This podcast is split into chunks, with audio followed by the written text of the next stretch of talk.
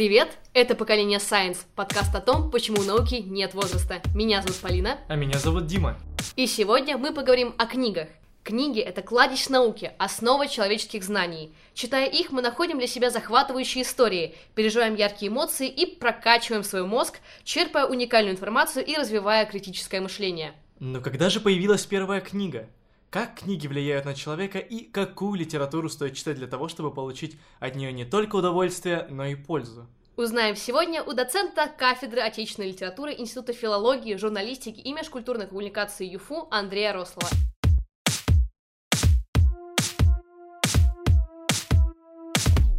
Какая книга все-таки была напечатана первой? А если мы говорим про печатные книги, конечно же, а, здесь нужно учитывать а, традиции национальные. И если мы говорим про первые печатные книги, скажем, в истории западноевропейской или, скажем, в истории русского книгопечатания, то это будут разные книги. Но а, общее в них есть одно. А первые книги это книги, которые связаны с церковным обиходом, да, то есть это книги богослужебные, потому что в основном просвещенные люди это монахи. Монахи сначала переписывают, а потом и перепечатывают на богослужебные тексты. И в общем и целом, если мы говорим именно про книгу, которая называется книга индекс, да, то есть то, к чему мы привыкли, книга, которую, которая есть страница, которую мы переписываем, то это, безусловно, книга, можно сказать так, с уклоном в богослужебный текст. Поэтому здесь мы, конечно же, не будем а, ошибаться, если скажем, что все началось в, в как бы печатная культура западноевропейская, а начинается с Библии. То есть тут будет справедливо сказать, что вначале было слово, и слово было Бог в какой-то мере. Безусловно, да, то есть вначале было а, слово, и напечатанное слово так или иначе относилось к, к богослужебным текстам.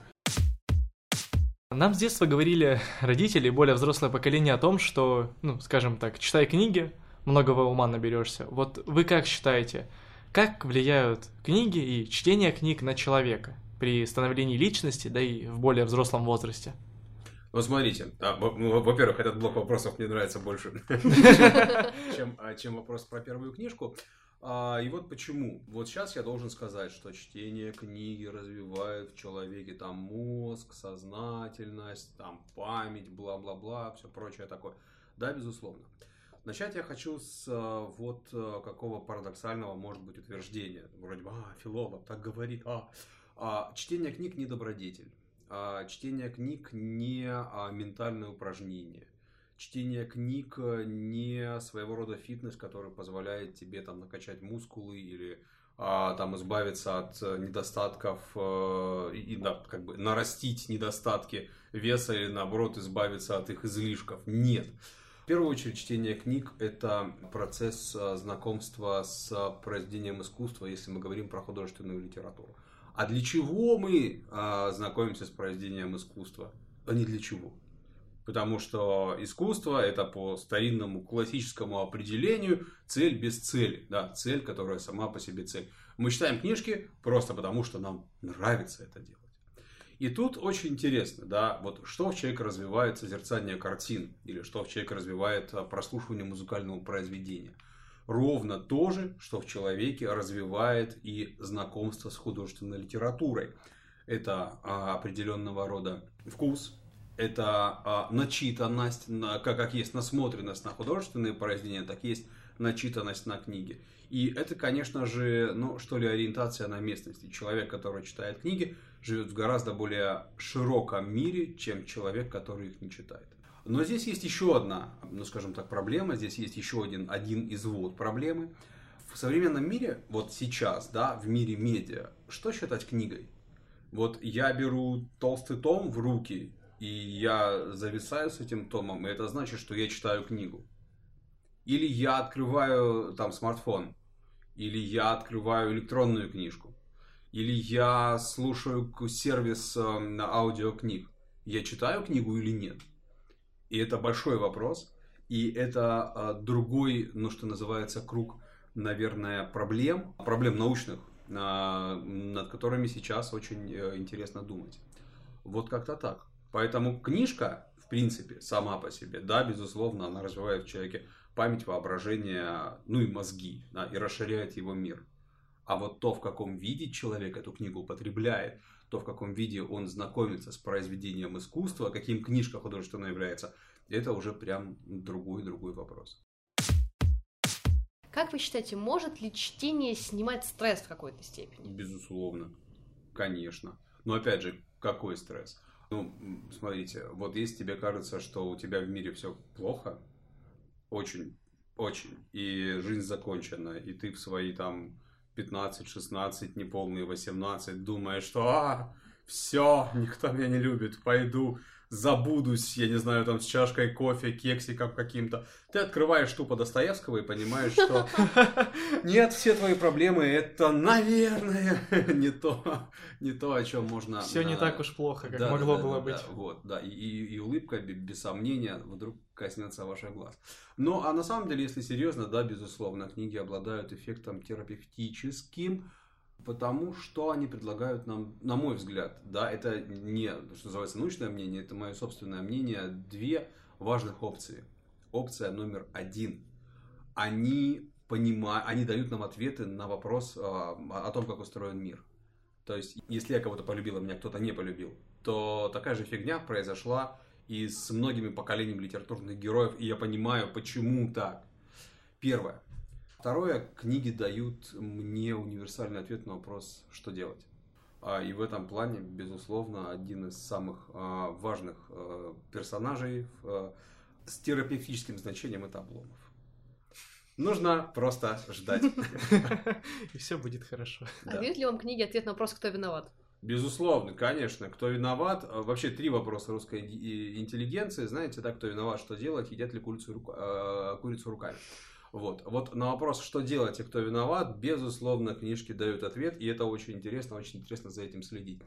Ну, если мы говорим про русскую литературу, то особенно интересно следить за этим в 19 веке, вот, вот, а вот 50-е, 60-е годы, а когда в диких спорах начинают сходиться критические реалисты и а, сторонники а, той критики, которая не за реальность, а за истину, добро и красоту.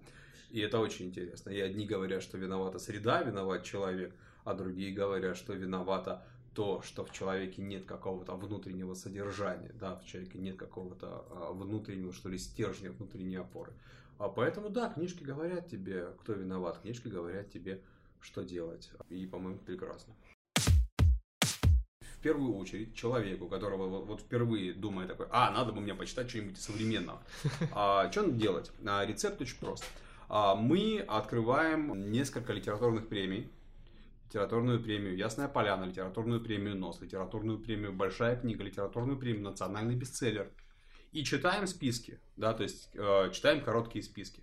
И вот если мы читаем шорт-листы этих литературных премий, мы попадаем абсолютно в цель, потому что, как правило, в жюри литературных премий сидят не глупые люди, и, как правило, они э, выдвигают достаточно обоснованно авторов для чтения. И поэтому, если говорить там вот про современную литературу, ну, безусловно, безусловно, да, вот тут какое имя не, не назовешь, это взрыв такого литературного качества, да. Ну, например, там Евгений Водолазкин, да, там Водолазкин, Шишкин, в другую сторону идем, Елизаров, да-да-да, а там еще в другую сторону идем, Аствацатуров. И сегодня вообще, на мой взгляд, литература современная, написанная на русском языке, а, переживает какой-то невероятный подъем. И этот подъем очень похож на подъем, а, который случился с русским романом в 50-х годах, 50-х, 60-х годах 19 века. Вполне возможно, что время сходное, вполне возможно, что такие же социальные перемены, которые требуют обозначения нового героя, и все это выражается в литературе. А какие бы вы книги посоветовали почитать современным подросткам, современным тинейджерам из зарубежных и из российских авторов? Не обязательно современные, можно и какую-то клачку, возможно, неизвестную, что-то, что будет близко, по вашему мнению. А, очень сложно вот прям нереально сложно советовать современному, я не люблю слово подросток, да, а современному молодому человеку что, э, что-нибудь читать. Во-первых, потому что у всех разные э, там ожидания. Вот, а с другой стороны есть прекрасная Ленор Горалик. Да, э, Ленор Горалик поэт и писатель, и автор как романов для взрослых, прям взрослых людей, так и романов для молодежи. Есть Анна Старобинец, да, Анна Старобинец, которая, а, с одной стороны, пишет для, а, ну, что называется, детишек-детишек, а с другой стороны, у нее появляются романы, направленные на именно а, взрослую аудиторию. И здесь я глубоко против принципа, что молодой человек это такой, знаете, такая заготовка человека. Я не считаю, что литература, которая называется Young Adult, в принципе, да, это вот как бы литература для подростков, она чем-то сильно отличается от литературы, которую они Янка дал. Поэтому я бы сейчас, наверное, не стал э, делить и не стал э, советовать какую-то э, прям литературу непосредственно для подростков. Они есть. А есть книжки, которые созданы специально для молодых людей. Здесь, наверное, можно посоветовать а, подписаться на телеграм-канал литературного критика Галины Юзефович – и читать иногда ее рекомендации, которыми она делится именно по э, чтению для а, молодых людей. Я бы сказал, наверное, что ну, я не считаю, что молодой человек должен читать что-то что такое отличное от мейнстрима. А поэтому, ну, не знаю, наверное, не посоветую. Ну, посоветую Глуховского читать. Проклянут меня сейчас за этот совет, потому что, ну, Глуховский сейчас не в мейнстриме, да. Посоветую Ленор Горалик читать. Ну и за это меня тоже проклянут, потому что она тоже не в мейнстриме. А, ну, старобинец и прочее, прочее, прочее тоже могу посоветовать. Но главное здесь не в этом. А главное в том, чтобы ты нашел книжку, которая рифмовалась бы с твоими ожиданиями от окружающего мира. Сейчас таких книжек множество. Нужно просто быть внимательным, читать те же самые списки литературных премий и читать тех же самых литературных критиков. То есть вы считаете, что нету какого-то определенного склада книжек, uh-huh. э, который подходит именно для определенного возраста? Вот я просто слышал такое мнение, что как, какие-нибудь над пропастью воржи и Джейн Эйр должны читать подростки там в 14 лет, чтобы примерно понять, что с ними происходит в этом возрасте. Или это можно читать и раньше, и позже. Вы как считаете? А, я считаю, что нет идеального возраста для знакомства с книжкой определенной, потому что все мы взрослеем по-разному потому что у всех у нас разный мозг, мы по-разному устроены. И, соответственно, понимаем проблематику тех или иных книг, мы тоже по-разному. Другое дело, если ты молодой человек, тебя колбасит, ты не понимаешь, что происходит с тобой, с твоей психикой, с твоим телом, с твоими друзьями, совсем, то ты читаешь Селлинджера и такой, блин, неплохо. Я, я, пожалуй, не один такой, мне, пожалуй, будет э, как бы легче. Но ну, а штука в том, что если ты перечитываешь э, того же самого Селлинджера, когда тебе 40, ты открываешь там те же самые смыслы. А, да, это становится уже менее актуальным а, для тебя, но все равно а, с точки зрения содержания это а, является более чем актуальным тоже. У книги нет возраста. Да. А, безусловно, у, у, у книги нет возраста. У нее нет возраста, у нее есть определенного рода срок годности когда книга начинает выходить из так называемого канона и постепенно забываться, забываться, забываться, а, но возраста у нее совершенно точно нет. Совершенно точно. Что из таких фантастических книг воплотилось в реальность, потому что они прям такие пророки были в какой-то mm-hmm. мере. Там Стругацкий, например, тот же Лем. Стругацкий Лем. А, слушайте, ну, научная фантастика вообще классная штука. А если мы будем говорить про Лема, кто выдумал слово робот? Азимов. Нет. Нет. Нет. По-моему, Лем. Просто помню, что Стругацкий придумали слово «сталкер». Это да. Чапик. Карл Чапик. Чапик, точно. Чапик. А, вертелось еще в голове. Вот, ну, как, окей, Карл Чапик. Человек, который выдумал а, слово робот, и потом уже пришло понятие. А, я не об этом. Если говорить про а, современную, а, и, и не только современную, но, научную фантастику. Есть такой шикарный канадский ученый, биолог, Зовут его Питер Уотс. И он написал великолепный роман Blind Side. Его по-русски переводят как «Ложная слепота». И это великолепный, фантастический роман, который написан в традициях постмодернизма. И вот этот самый автор Blind Side рассуждает о... Он биолог, напоминаю, он доктор биологических наук, доктор биологии. И он рассуждает о том, как а в живом существе вообще появляется сознание, что такое сознание. Но там по сюжету, чуть-чуть спойлерну, а есть две части этого романа, человечество э, сталкивается с инопланетной угрозой, и для того, чтобы исследовать инопланетную угрозу, человечество отправляет экспедицию а, которая должна вступить в контакт с инопланетянами, выясняется, что это сделать совершенно невозможно, потому что они обладают а, не сознанием, а чем-то похожим на сознание, но это совершенно никак не пересекается с сознанием человеческим. Там описан, а, описан мыс- мыслительный эксперимент «Китайская комната».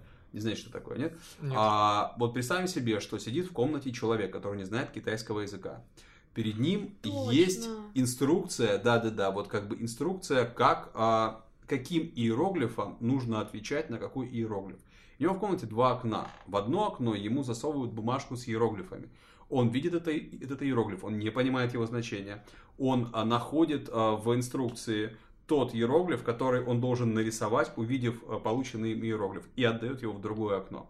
Человек, который общается с а, этим а, испытуемым через китайскую комнату, он думает, что с ним разговаривают. Как тест Тьюринга какой-то. Да, да, да, да, да. Но на самом деле испытуемый абсолютно, абсолютно ничего не понимает. Вот одна из э, прям таких важных научных тенденций э, нашего времени.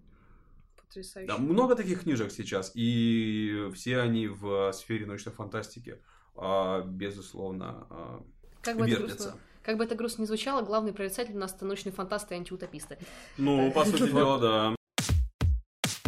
Вы как думаете, возможно ли такое, что в нашем мире настанет такой момент, когда книги признают вне закона? Или же это, это настолько сюрреализм, что ну, невозможно такое представить? А, слушайте, ну, во-первых, а, такой момент наступал а, в истории человечества неоднократно. Книги А. признавали вне закона?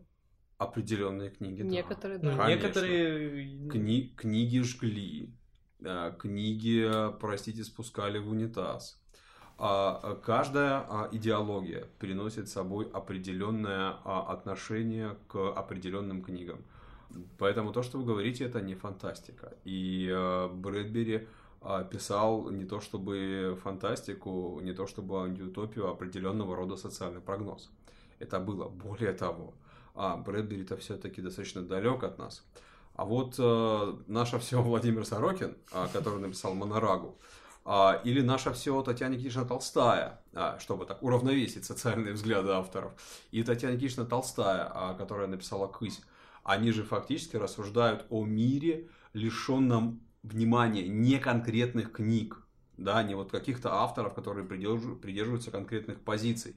Они рассказывают о мире, лишенным чтения как культурной памяти. Это самая важная функция книги с тех самых пор, как книжка вообще была напечатана. Книжка – это хранилище информации о том, какой ты человек. Это хранилище информации о том, кто ты, откуда ты, что ты думаешь, что ты можешь думать о мире. Вот Сорокин, Толстая, да, безусловно, Брэдбери сначала, представили себе мир, который лишен информации о тебе, который лишен культурной памяти. И это очень фиговый мир. А, ну, а, собственно говоря, э, выводы делать, делать только нам. Поэтому, да, слушайте, ну, книжки сжигают во все времена. От книжек отказываются во все времена. А, это примета времени. А, ну, она такая, да.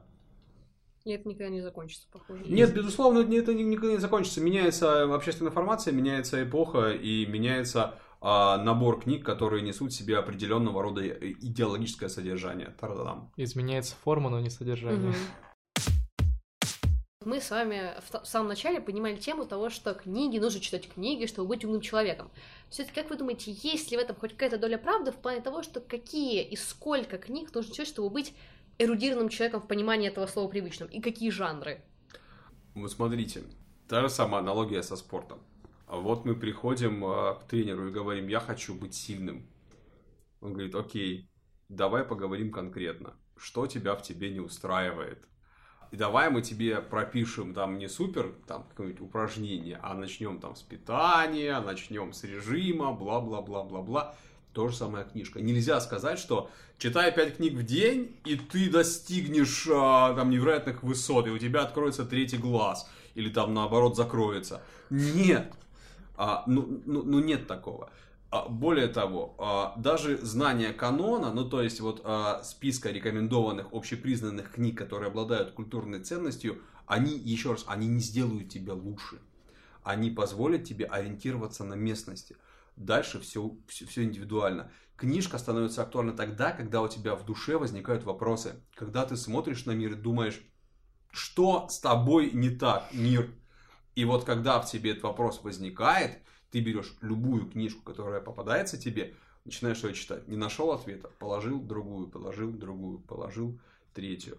Как у Сартра был такой образ человека, который читает энциклопедию, причем читает ее последовательно по буквам казалось бы, бессмысленнейшее занятие, но на самом деле это способ справиться с пустотой, которая кричит внутри тебя. То, то что упорядочивает да. человека, все, все верно, да, то есть это как бы это а, попытка справиться с абсурдом, но само по себе действие абсурдно, абсурдно потому, да. что, потому что нельзя читать энциклопедию по алфавиту. Ну, можно. Анекдот вспомнил. Угу. Сартер однажды сказал: в глаза мне смотри. Да, да, да, да.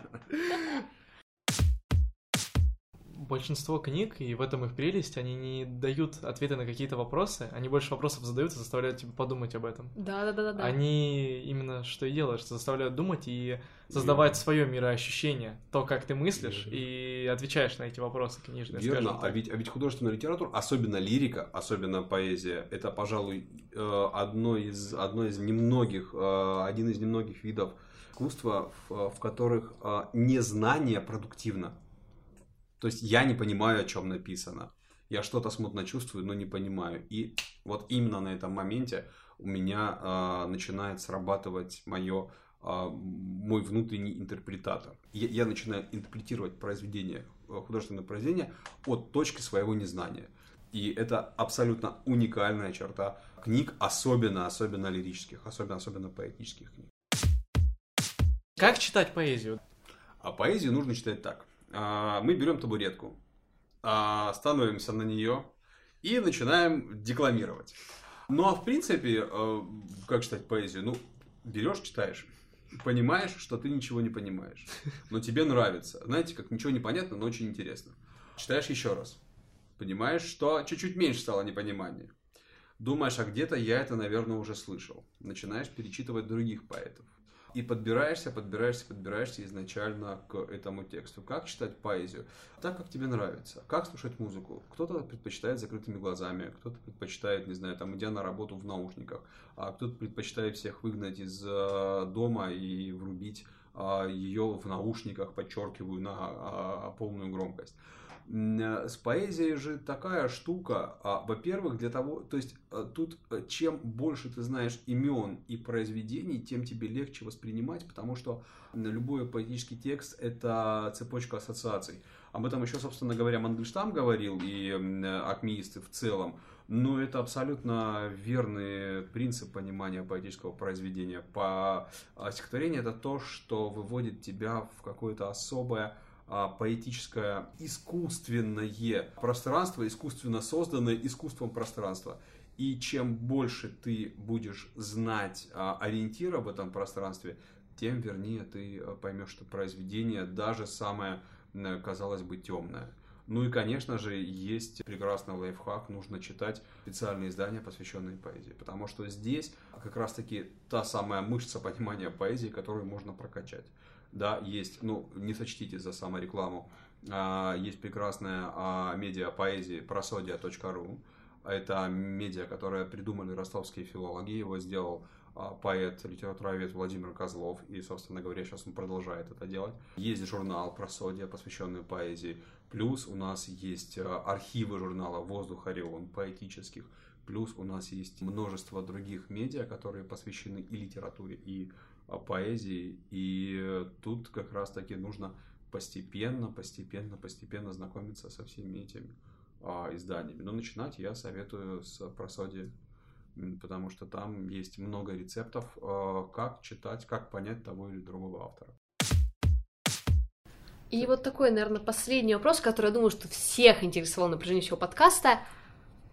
Сколько вы зарабатываете? У нас в прошлом подкасте про птиц был самый волнующий всех вопрос курица или яйцо, что было первым. А тут вопрос вот вам как к эксперту. Какую книгу вы считаете вот субъективно для вас лучшей книгой всех времен народа, вот просто для вас, и что бы вы могли посоветовать? Возможно, будут две разных книги, возможно, будет одна. А самый больной вопрос для филолога, да, там, назовите свое любимое произведение. Ну, ну нет. Мы поэтому задаем его. Да, да, да. Это вот, как, это, это вот как спросить медика, да, какая у вас любимая болезнь? Вы знаете, я очень люблю ангины. Или там, там какие-нибудь, там, плевриты очень люблю. Вот они такие прикольные. Ну нет, ну, ну, ну как сказать, ну мы, мы-то книги все-таки исследуем, мы-то книги все, все-таки изучаем. И если я скажу, что я там езжу в поездки и всегда беру с собой Библию или там Мастера Маргариту, или чего угодно, я совру, потому что я всегда беру с собой планшет, в котором у меня там десяток другой книжек есть. И читаю одновременно две-три книжки, а, потому что по-другому уже не могу. И дело в том, что от, как бы из времени во время книжки меняются, но я всегда готов перечитывать а, Толстого. А как ни странно, я не думал, что я это скажу. Я, когда был школьником и даже студентом, я не думал, что я это буду говорить. Но теперь, что называется, сидя на санях, а, вот, поэтому, сидя на санях, да, ты такой думаешь, Толстой, класс! А тут, а, а, а тут еще и э, как бы Достоевского хочется, хочется перечитать. Вот это вот те, э, те самые книжки, которые ну, ты, ты будешь перечитывать всегда. Да? Это банальный ответ, э, но тем не менее. И каждый раз будете по-разному реагировать да. на эти книжки. Да, да, да, да, конечно, конечно. Но только вот просто чем филолог отличается от нормального человека, у нас еще и мы рефлексируем по поводу того, кто рефлексирует по поводу книжки. Да? То есть, допустим, раз там вышел вышла биография, как там автор, который, Толстого, автор которого там а, Басинский. Ты перечитал Басинского, думаешь, блин, классно, пойду перечитаю еще раз «Войну и мир». Пошел, перечитал, хорошо. Благо, все 90 томов э, Толстого и выложены в открытом доступе, бери легально, читай. Дневники Толстого. Абсолютно потрясающая вещь. Вот прям потрясающая. Ты читаешь и думаешь, каким вообще может быть человек, обычный человек который потом внезапно становится каким-то, не знаю, ну, там, просто, просто в разряд божества. А вот если говорить не как филолог, а как человек, вот, как, вот вы можете припомнить книгу, которая на вас в свое время очень сильно повлияла, неважно, моральный ориентир или профессиональный, а филолог не, не, не, не как бы не человек. а, вот. А, а, слушайте, а, очень очень а, странная книжка. А, она на меня вообще никак не повлияла, но она забавная. По-моему, автор ее Алан Дин Снайдер, а, и она называется «Курс выживания для подростков». Эта книжка, ну вот еще на заре, то есть мне ее отец подкинул а, когда-то, ну то есть прям пришел, говорит, на, читай. А там она про все, там она про там первую там любовь подростковую, там про отношения с никотином, алкоголем, про все, все, все, все, все. И там так все прикольно написано, что ты читаешь и думаешь, елки-палки, я не один. Да? Вот я, я такой же. А, это, пожалуй, первая книга. Я не знаю, почему я про нее вспомнил, но э, вспомнил. И книжка, которая вот действительно оказалась для тебя э, не просто ценной, но и полезной. Да, то есть а, первая. А вторая книжка, ну, может быть, которая как-то повлияла на меня. Ну, ну, глупо. Я очень люблю роман «Мастер и Маргарита». Да? То есть, э, к нему по-разному можно относиться сколько угодно. А, особенно сейчас э, есть исследований, а, есть статьи, которые говорят о том, что, ну, как бы написано-то, в принципе, не то чтобы гениально и прочее, прочее, прочее. Все равно для меня это был, вот, ну, ну наверное, как для вас такой, да, глоток э, чего-то другого совершенно. Вот в потоке литературы, которую ты читаешь, а там незнакомые тебе дядьки говорят о каких-то незнакомых тебе проблемах, ты думаешь, что, зачем я должен это читать? И ты, ты ненавидишь эту литературу в школе. Э, и тут раз ты открываешь произведение, которое, от которого ты не можешь оторваться, и потом захлопнул книжку, и ты, и ты не можешь заснуть, потому что ты все время думаешь, думаешь, думаешь и продолжаешь жить да, в этом мире. Вот, э, пожалуй, э, да. И малыша Карлсон. Почему? Не знаю. А, просто малыша Карлсон. Она, а, а, она, она классная. Кстати, мы с коллегами с кафедры литературы, а сейчас это у нас как бы две кафедры, кафедра теории истории мировой литературы и кафедра отечественной литературы, задумали такой проект. Регулярно хотим на сайте Южного федерального университета опубликовать слово филолога, да, вот слово филолога, слово ЮФУ, слово, которое филолог хотел бы сказать в принципе, миру, да, и университету. Потому что, ну, с одной стороны, думается, что филологи такие люди, которые сидят кабинетные, такие ученые и работают с текстами, и причем, как правило, все авторы, с которыми они работают, это уже не живые авторы, а, или там сильно неживые, или там уже их там очень сложно их, их следы найти. Но нет, не совсем. Мы те, кто пытается оценить мир через а, призму литературы, а это очень круто. И вот мы решили делать такую регулярную рубрику на сайте и высказываться регулярно о литературе. Там в том числе будут и рекомендательные списки, там в том числе будет и вся красота на этого мира, запечатленного в художественном слове. Поэтому, что называется, следите за анонсами. Будем ждать, будем с нетерпением ждать. Спасибо вам большое, Андрей Сергеевич. Это был потрясающий интересный разговор. Если честно, мне вот прям захотелось, я вернусь домой, возьму книжку с полки, начну прям жадно читать, потому что... Причем любую. Да, причем любую. Ну, там вроде как все хорошие, поэтому Буквально, надеюсь... например. Ну, или там что-нибудь такое, учебник по радиоэкологии, что-то в этом духе. Спасибо вам огромное, это было Спасибо невероятно. вам. Спасибо, было очень Спасибо вам огромное. Мне после Полиных слов и добавить нечего. Я присоединяюсь к всему вышесказанному. Правда, было очень интересно и познавательно.